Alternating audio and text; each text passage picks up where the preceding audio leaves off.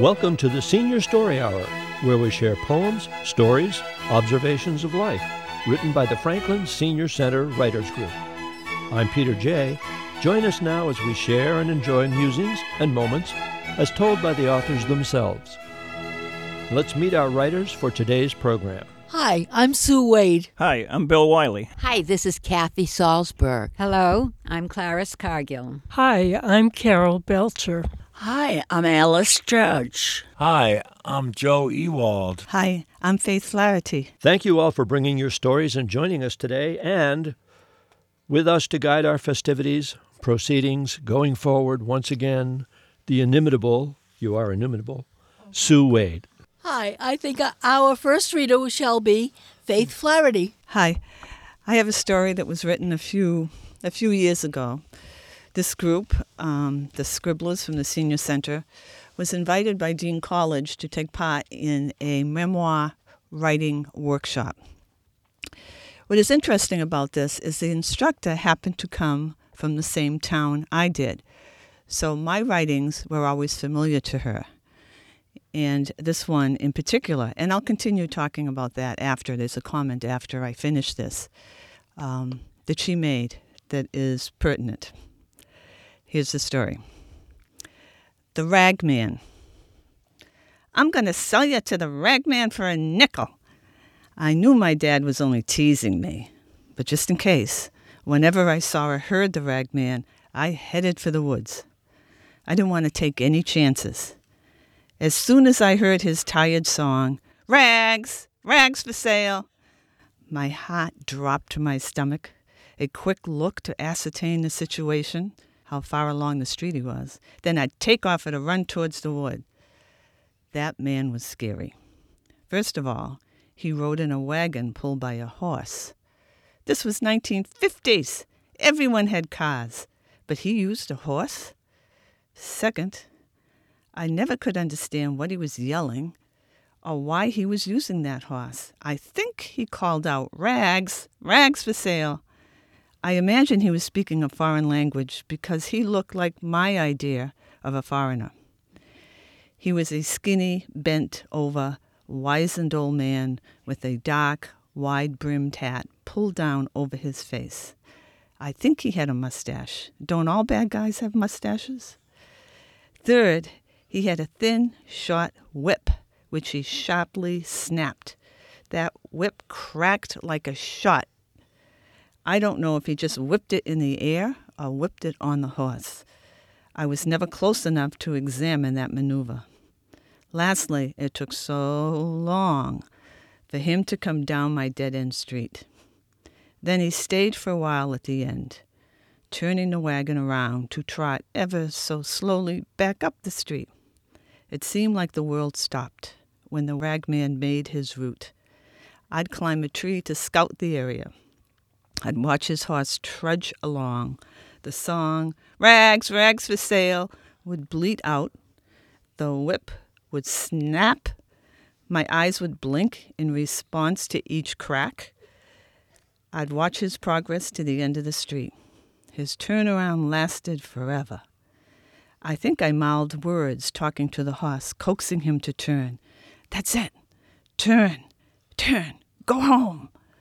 Finally, away they went. Rags, rags for snail, snap, crack. Rags, rags for sale, snap, crack. Rags, rags for sale. Shh. I'd listen. Finally, I could breathe. He's gone. I was safe. I was free. The rag man didn't buy me for a nickel. I love it. That was cute. After I read that, the instructor said to me, That was my grandfather. Oh! And what did you say? Nothing. Everybody laughed, and, and I didn't. I was just too embarrassed. and I looked over what I said to see if I said anything really Oh, you- derogatory you were or. looking at the eyes of a little oh, girl. Yeah, she she admitted that she herself was afraid of him. Oh. Yeah, he was an immigrant from Russia. They were Russian Jews, and he never spoke well, you know, and he kept to himself. Yeah, Yep. yeah. So, Sue, who do we have next on the docket? Ne- our next reader shall be Joe Ewald. Hi, I'm Joe Ewald, and the name of my story is The Mystery of the Misdiagnosis. Yeah, this is uh, not as light as uh, Faith's story was. Um, about two and a half years ago, I was sick with what I thought was pneumonia. I was having the usual symptoms of difficulty breathing and the constant coughing that usually accompanies it. I did not think it was a big deal. I had had experience with pneumonia before. 14 years earlier, I was in the hospital for 17 days. The pneumonia in my chest was the size of an average fist. It was the sickest I have ever been in my life. I wasn't going to die, but close enough for a Monsignor to come in and give me the sacrament of the sick. It was also the time I had quit smoking after 28 years. So, the fast forward back to the future, when I was sick again, I had no fears in going to the hospital to get treated. I was in the emergency room of a hospital that will remain nameless. I had the usual x ray and CAT scan, and I was waiting for the ER doctor to tell me the results. I wasn't ready for what happened next. I should have known something wasn't right when he took me to a room, closed the door, and told me I had lung cancer and I had one year to live. As quickly as he told me, he left the room just as quickly. I can't really describe my reaction. I just knew I wouldn't wish it on anybody else. I know I did not play the blame game and ask myself, why me? No, I decided the best way to play it was to meet it head on. I was going to fight back. So, I was admitted to the hospital for further testing. My family was notified, and we quickly decided on a game plan to deal with my situation. My brothers Pete and Tim, and with myself, decided that when I left the hospital, we were going to the Dana Farber Institute of Cancer. Must remind my listeners that it was a ER doctor that surmised that it was cancer from the X-ray and CAT scan. He was not an expert. It was also a little funny that when I was in the hospital, they never called in an expert. Then it finally dawned on me after three days to ask them to call one in. When they did, he came in, looked at my CAT scan, and declared I did not have cancer, but a major chest infection. Oh. So, three days, I thought I had one year to live. To say I was happy is definitely an understatement. I think I was more happier that I had good news to tell my relatives. I was started on antibiotics, which take three days to work, and was released from the hospital on my 60th birthday. As an afterthought to the ordeal I just went through, I wonder in that the three days of thinking that I had cancer, that somehow divine intervention had happened to me. Therein lies the mystery of the diagnosis.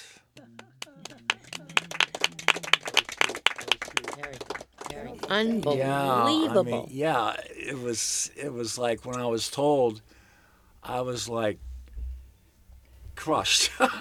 Oh, yeah. you know, to say and the that least. An ER doctor would do that. yeah, and Wasn't it Did you go great? back to him, or did the specialist go back to him? I, I and complained. say, Yeah, I, I could have. I could have. Uh, "So, yeah, I Yeah. could have, but I didn't. I was just so happy that I didn't have it. Yeah, Sure. that I didn't yeah. really care about pursuing um, But a perhaps lawsuit. he should. Uh, Yeah. Some doctor should have told him to go back to his. No, but medical but the, but the doctors that w- w- were taking care of me when I was admitted were, were backing this doctor's Yeah, claim up. They were. Yeah, oh, big time. And then told the expert, and then the expert. I said, "Well, what what happened to the expert?" I'm s- thinking there. Three days later, so I asked, you know, can you guys call him in? And he came in that night, looked at it, and said I had a major chest infection. And the other doctors were kind of like disagreeing with him and saying, "Well, you should have a biopsy." And I decided not to. I decided just to keep on taking the antibiotics, and sure enough, in two weeks, the expert was right. So, Sue, moving along, who do we have up next? Our next reader is Alice Judge. I'm going to read a story about one of my dogs. I love dogs, and this dog, Pookie, was the last one I had before 14 years ago when I got Jem. So I'll be writing a story about Jem, uh, I'm sure. But here is my story about Pookie, the best of the breed. My husband Leo said he's the best of the breed. I thought he was cute, made me laugh, but most of all, he was good company. Who am I talking about? Well, my adorable black and white 10 pound Shih Tzu, of course, with the greatest of names, Pookie. I can't take credit for the name. His first owner was the creative one. Pookie was five years old when I first saw him. I had called a local shelter and described the type of dog I wanted a small lap dog, good personality, and already trained. The woman on the other end of the line told me about such a dog whose owner was giving her pet away. Her daughter and granddaughter were coming to live with her. The little one was crawling, and the owner thought Pookie, feeling territorial, might object to the baby on his turf. The next moment, I was calling the woman in an adjoining town to see her dog. I immediately fell in love with Pookie. He had an adorable face, huge black eyes, cupid shaped mouth, and a pug nose. Po- Pookie had a good set of lungs, which became evident upon meeting him, but at the same time, his tail wagged feverishly and his body did a dance that would compete with a Beyonce video. After that visit, Pookie was mine. His former owner and I worked out the details, and I picked up Pookie several days later. My new dog came with his feeding dish, leash, a yellow tennis ball, and a green frog that must have squeaked at one time. The plastic frog lasted for a couple more years. Pookie's intense chewing split it, and one day I caught my dog eating the plastic. When I took the frog away from Pookie, I kept it in the cabinet for a while, lest he be upset over his loss. Pookie didn't seem to notice. His former owner called me a couple of weeks into my dog's new home. The woman told me her children were upset that she had given Pookie away. This was a tough decision, but I chose to keep Pookie. My dog loved the outdoors, and when I took him for a walk, he would strut his stuff. People we met during our pilgrimage would admire him, and he would bask in the attention. He often stopped during the walks and would lie down, not budging until he was ready. At ten pounds, I could pick him up and carry him. Shih Tzus do have short legs, after all. I always knew when my dog was going to do his business because he started walking on the curb. He fell off occasionally. I have to admit I did smile when that happened. A couple of years after my husband passed, I sold my house and bought a condo. There were so many changes for me at that time. I was looking for a job, and since I had been taking care of my husband for years, I found the task daunting. Then there was the packing and the chore of discarding, since I would be in a smaller place. When I moved to my condo with Pookie, I was too busy finding items in the boxes that would carry me into the next day, such as sheets and blankets, to notice how my dog was doing. Many boxes filled the second bedroom, and I wondered where I was going to put my treasures. After an exhausting day, Pookie and I retired for the evening. My dog always slept at the bottom of the bed, but this night he came right up to the pillow next to mine and curled up. I put my hand on his back for reassurance and wished somebody would comfort me. That night in my new place, I questioned if selling my house had been a good idea and if 10 rooms could possibly fit into five. But most of all, I ached for my husband, whose head for 25 years had been on the pillow where Pookie lay. It was then I thought of the yellow ball and the plastic frog Pookie had brought to our house that first day. When I put on his leash, when I fed him, when he chewed through that plastic frog, the smells from the familiar comforted him in his new surroundings. Leo had adored Pookie. Perhaps my dog had settled himself on my husband's pillow for the same reason. I hadn't thought much about what the change of environment would do to Pookie. As I looked at him that first night in my condo, feeling his pain as I felt mine, I realized then this dog was my plastic frog. I drifted off to sleep with new resolve my hand still on Pookie's back. When I awakened the next day, Pookie did not budge. Oh no, I thought I killed him with the move. But after feeling his belly, I knew he was still breathing, just wasn't ready to get up. Eventually, I heard Pookie jump off the bed, and he joined me at breakfast. The rest of the day, he and I proceeded to get acquainted with our new home. The reaction of my neighbors to Pookie was overwhelmingly positive, with condo owners patting and talking to him, giving him treats, all with my approval, of course. Pookie loved to chase his yellow ball and bring it back to me, but I soon learned that one didn't take it from his mouth because Pookie would growl. Instead, you waited until he dropped the ball in front of you then you were permitted to pick it up and throw it again. Statistics tell us that people are happier and live longer having a pet. You won't get any argument from me. Pookie and I lived in harmony for many years. I was his caregiver as I had been my husband's. One day, Pookie didn't appear to be himself. I took him to the vet, who told me Pookie's 15 year old heart was tired. He gave my dog two weeks. Pookie, however, lasted three. That final day, he wouldn't take his hot pills and just lay on the floor, his face between his paws. I called the vet. He said it was my dog's time.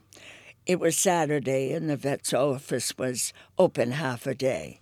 He told me to bring Pookie just before the office closed. I called my children to give them the news for they loved the dog too. My daughter came up to drive me to the vet's with Pookie. I didn't ask her. She wanted to comfort me and be with me. At the vet's, Pookie had two injections, and the doctor told me the dog's breathing was labored and it would only be a few minutes. I leaned over my companion and said, Thank you for being my dog. Afterward, the vet said Pookie was lucky to have had me as his mother. Funny, I would have said the reverse. Back at the condo, there were tears in my neighbor's eyes when she knew Pookie was gone. A woman who lived next to me, who I had differences with, the same, loved the dog, not the neighbor. I had Pookie cremated, and his ashes are on my mantel along with his leash. Yes, my husband was right. Pookie was the best of the breed. Oh, Very good. I had tears in my eyes when I was reading We that. need we need Kleenex after that. He was he was really something. But I have a 16 year old dog, Jim, who I'll be writing about, I'm sure. Oh, pets become part of the family. they really do. Um, our next reader is Carol Belcher. Hi, my story is about a haircut. My friend has been without her car for two months now. I offer to take her places, but she always says she's, she's going to have her car the next day. Her son has promised to repair it. Well, so far tomorrow hasn't come. She is absolutely dying for a haircut. She has beautiful thick hair and she wears it very short. Right now, it is long enough to drive her nuts. She goes to a hairdresser who works three days a week, and you have to call the morning of the day you want your appointment. She has tried that twice when I could take her, but couldn't get in. So I say every day that she works, call her, or bite the bullet and see somebody else. Isn't it funny how we get so used to our hairdresser? We feel they know just how we want it done. No one else can do it like she can. We probably defeat ourselves when it comes to making appointments, although I have been pretty lucky. Mine seems to always fit me in sometime that day. Anyway, my friend's car is now in the shop and is being fixed. She says she hopes she can afford a haircut after she pays the bill for the car. I say, even if you have to give up eating for a day or two, get your damn haircut. Yes, we all have our priorities, don't we? How wonderful, child. But we do hang on to those that cut our oh. hair. And our next reader is Clarice Cargill. And February is known as the month for Valentine's, so this is a Valentine's poem for everybody. It's called Longing for Love. Look at me, speak to me, tell me you love me. I need you now more than you know. I'll smile and say, I love you too. It's really true. I love you. You know I do. I don't want emails. I don't want tweets. And don't text me. Look in my eyes, then I will sigh. Technical gadgets get in the way. Not good for today. They keep us apart. Just listen to your heart. Hold my hand. Speak to me. Be open. Be free. Share your thoughts. Release those knots. Free to share and care and be together. We love each other. Our hearts tell us so. That's all we need to know. That gets a bingo. Very nicely done. Very nice. Very Thank nice. Reminds me of, of my poem. You always write such beautiful poems. Oh, you. Beautiful. And our next reader is Kathy Salzberg. This story today also has a little of the flavor of Valentine's Day, and it's also from my former career as a pet groomer. It's entitled Leashes and Lonely Hearts. Just like they do with their human hairstylist, sometimes our clients unload their innermost secrets upon their pet groomer. How their brother in law just came out of the closet and started borrowing their clothes how they found out their mate had been surfing the married but looking chat room, how their pet is their significant other. Mindy Marshall was one of these, a 30 something graphic artist whose bulldog, Harvey, was a frequent customer at my shop, mainly because science has yet to develop a good deodorant for dogs. Underarm, underbelly, wrinkly jowls, and funky fanny Harvey needed right guard for Rover all over. And he needed it yesterday. I was crazy about him in spite of his doggy odor, and his owner was a sweet person who had just not found Mr. Right, just Mr. Wrong and a couple of Mr. Right nows. Summer was approaching, and Mindy was lonely. Her most recent romance with a computer programmer named Wilbur had ended when she found out the new laptop he was spending so much time with wasn't a computer. Her constant scanning of the personal ads was leading nowhere. I'm gainfully employed and have all my own hair and teeth, bragged one budding Romeo. Terrific, she thought, as she slathered cream cheese on her bagel and offered a bite to Harvey. The next ad looked intriguing. Handsome, successful entrepreneur, mid 40s, still searching for my soulmate, it read. After dialing his number and finding out he drove an ice cream truck and still lived at home with his mother, her interest waned. This one sounded promising. Attractive professional, great cook, loves rollerblading, skiing, scuba diving, art films, deep conversations, and romantic walks on the beach. Mindy got excited, especially about the beach part, until she read the rest. Children okay, but no pets, please. She wiped Harvey's spittle from her jeans and sighed. I told her the grocery store might be a good place to meet a mate, but she said she had tried that. The last time she visited the produce section, the clerk gave her funny looks as she hung around pinching the melons. The only one who had spoken to her was an elderly woman who informed her, Those cantaloupes are overpriced, dear. You should have been here last week when they were on sale. She signed up for a night course to help learn the rules of football, but the instructor politely asked her to leave when her snoring distracted the other class participants. That's it, she had sniffled as she drove home. If I never get invited to another Super Bowl party, that's just fine with me. I never like buffalo wings anyway. Maybe I'm barking up the wrong tree, she said. Maybe I should try to meet another dog lover. At least we'd have one thing in common. Her search began at a dog show, but when she sidled up to a tweedy type who was showing his borzoi, his snooty attitude rebuffed her. She thought she caught a wink from a poodle handler who was as handsome as a movie star, but soon realized it was intended for the guy standing behind her.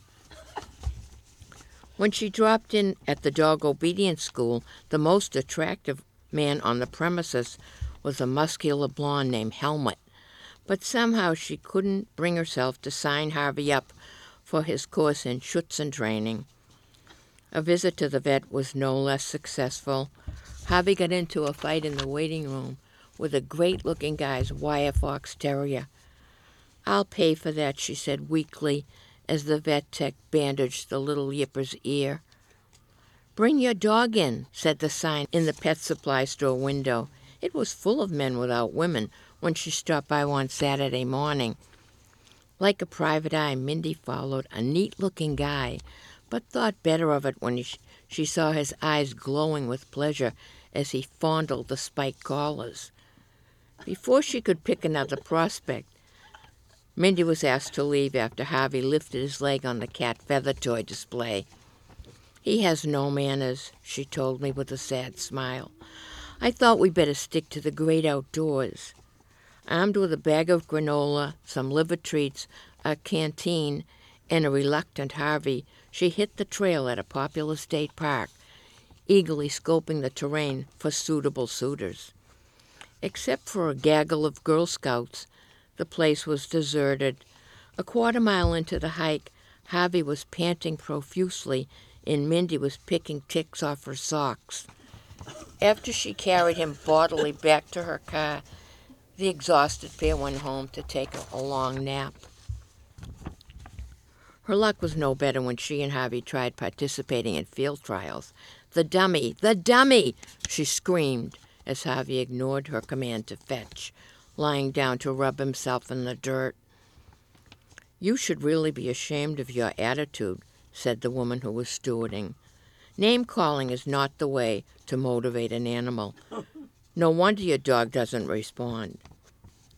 A week later at the park, Mindy sailed Harvey's frisbee in the direction of a smiling Fabio look-alike.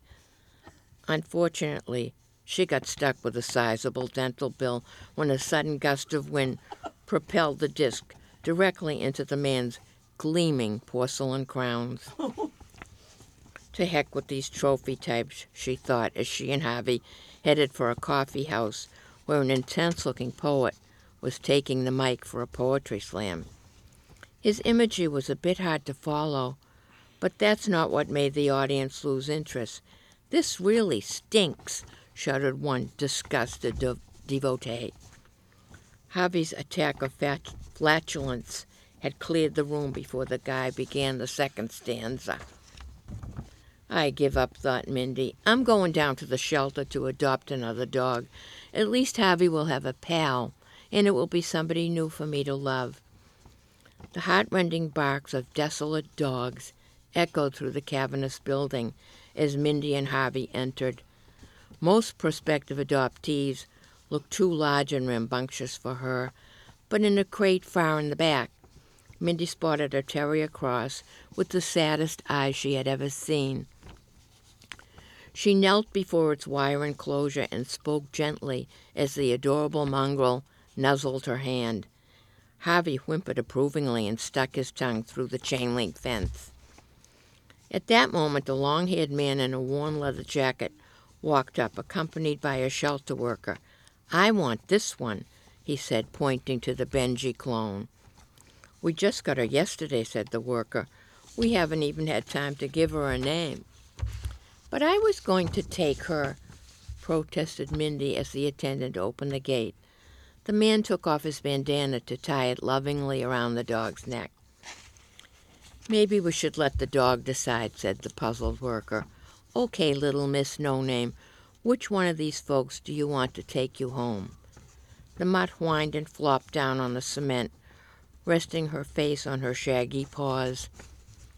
Obviously, she can't decide, laughed the man. Let's take her out for a walk. Maybe then she can make up her mind.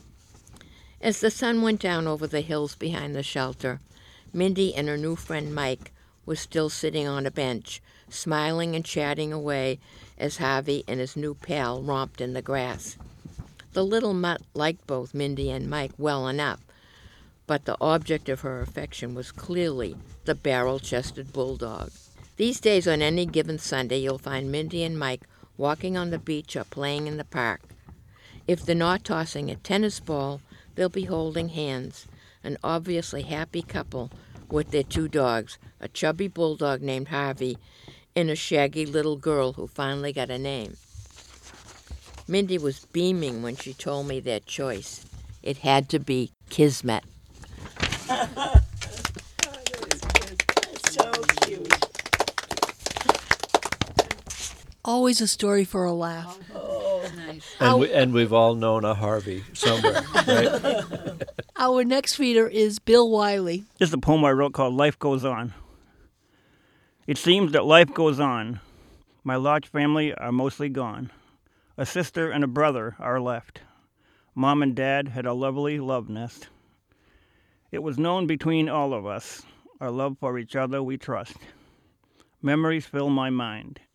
You can't go back in time. Photographs of them abound. I wish that they were around. 23 years my mom and dad are gone. I miss them, but life goes on.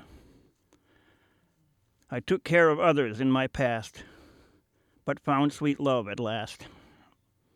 Dear friends that I have that are close, the things I love the most. Warm love in my heart I have found. It's love that keeps me around. The best thing in life is love, sent from heaven above. Very important Very word. nice. I was, very I was good. told it was pretty good. Very sweet. And I have one also sort of dedicated to the word love. It is now February, and we celebrate love on Valentine's Day. We buy candy, flowers, and cards for our spouses, partners, and family. We show our love to children, grandchildren, parents, and siblings. However, do we show love to our country, nationality, customs we grew up with? All, what about God? And how we show love for religion and our faith. We also have love for friends who help us along the way. And don't forget our pets, who have become part of our families and lives. There is also the love of art, music, dance, books, and culture with knowledge. We can also love sports and entertainment, such as theater and movies. The one love we need in order to love everything else is the love of self. If you cannot love yourself, you cannot love anything else. So during this month of February, let us celebrate love in its many forms, not just the one day, but all month long, and maybe we can make a world of di- difference. Very nice.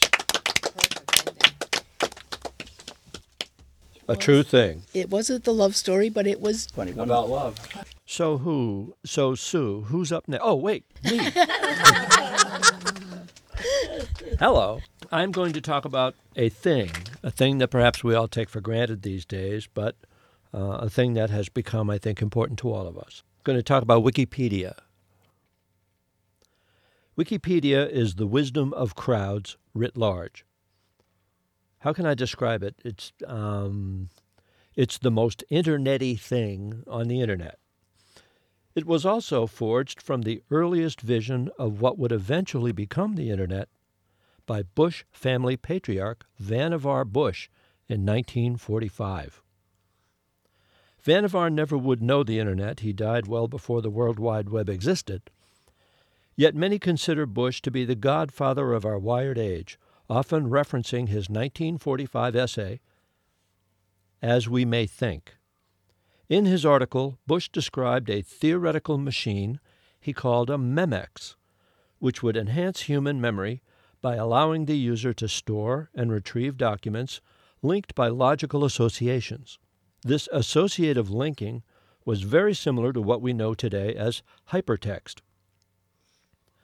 Bush's innovative idea for automating human memory and linked information was central to the development of the Internet. Enter James Jimbo Wales. Jimbo is the founder of Wikipedia. If you ever researched something on the Internet, no matter how obscure, esoteric, if you ever had that weird question that nobody could readily answer, you just typed a query into Google, et voila! Answers. Lots of links and answers. Yes, we think Google, but we get Wikipedia most often at the top of Google's front page. Google as a search engine, brand, and commercial enterprise is so successful, we use it as a verb. We don't say, Did you Wikipedia that? It doesn't exactly roll off the tongue. However, perhaps we should. Wikipedia deserves verb status in our lexicon. Don't get me wrong, Google earned and deserves their success. But they are, in the end, a commercial enterprise. They monetize and profit greatly from our queries. Wikipedia does not. As a nonprofit organization, they survive on donations. Those donations can be either money, which they need, or editorial contributions. Yes, if you have some expertise or knowledge about something, you can actually write and edit information directly into Wikipedia, hence the wisdom of crowds. This is another form of shared citizen access to knowledge, public knowledge.